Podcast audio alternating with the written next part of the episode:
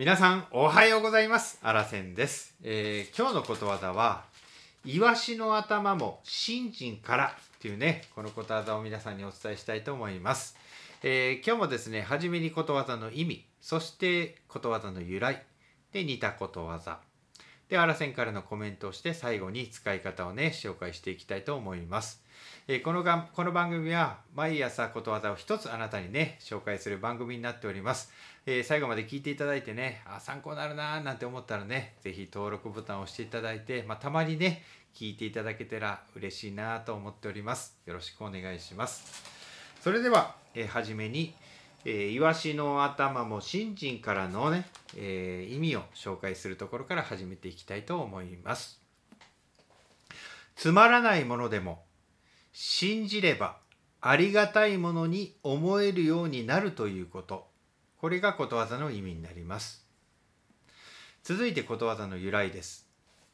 節分の夜にイワシの頭をヒイラギの枝に刺して魔除けとする風習から、まあ、これがね、えーことわざの由来になります、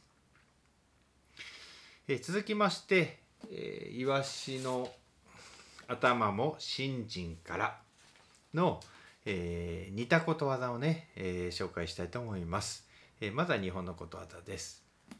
白紙も新人次第。イワシの頭も観音観音様に見える。竹ぼうきも五百羅漢、うん、これが日本の似たことわざになります。え続いて外国のね似たことわざです。え信心は山をも山を動かす。ラテン語で言われていることわざです。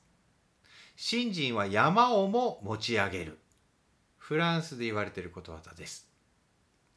奇跡は信じる者にだけに現れる。英語と言われていることわざです。最後です。信ずれば神。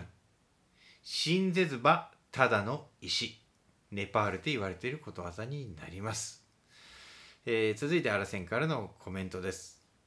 まあどんなものでもね信じればありがたいものになるという、ま、ことわざなんですけれども、えーイワシはね割と安く手に入る魚です。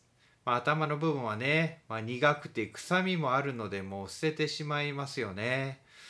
まあ、江戸時代にはそのイワシの頭をねトゲトゲした葉っぱのついたヒイラギの枝に刺してね節分になったら、えー玄関に飾ってね魔除けとする風習が、まあ、できました。まあね鬼が鬼が寄りつかないと信じればこのイワシの頭でさえねありがたいものに思えてくるからまあやばいっすよね。うんまあ、信じる力のね凄さを言うこともできるし、まあ、何かを頑固にね信じる人をまあからかう時にもまあ使う、まあ、そんなことわざになってるんですね。まあね皆さんご存知でしょうか？偽の薬でも信じれば効果が出ることもあるっていうことね。まあ、これえープラシーボ効果って言われていることなんですけれども、まあ、偽のね薬、まあ、本当ではない薬、まあ、本当は薬でない成分をね、まあ、投与したにもかかわらず、まあ、症状が回復したり和らいだりする、まあ、現象のことを言うんですね。もう本当ね信じるっていうのはねすごい力になりますよね。まあ、それを証明しているようなねプラシーボ効果っていうね、まあ、そういうのもあります。紹介させていただきました。はい。それでは最後にね、えー使い方を紹介したいと思います。9! 誠一くん、そのボロボロの消しゴムなんなんそれ？めっちゃボロボロやん。いや、受験に合格した先輩がくれたもんやねん、これ。持っているとな、もう合格しそうやろ？なるほど。イワシの頭も新人からか。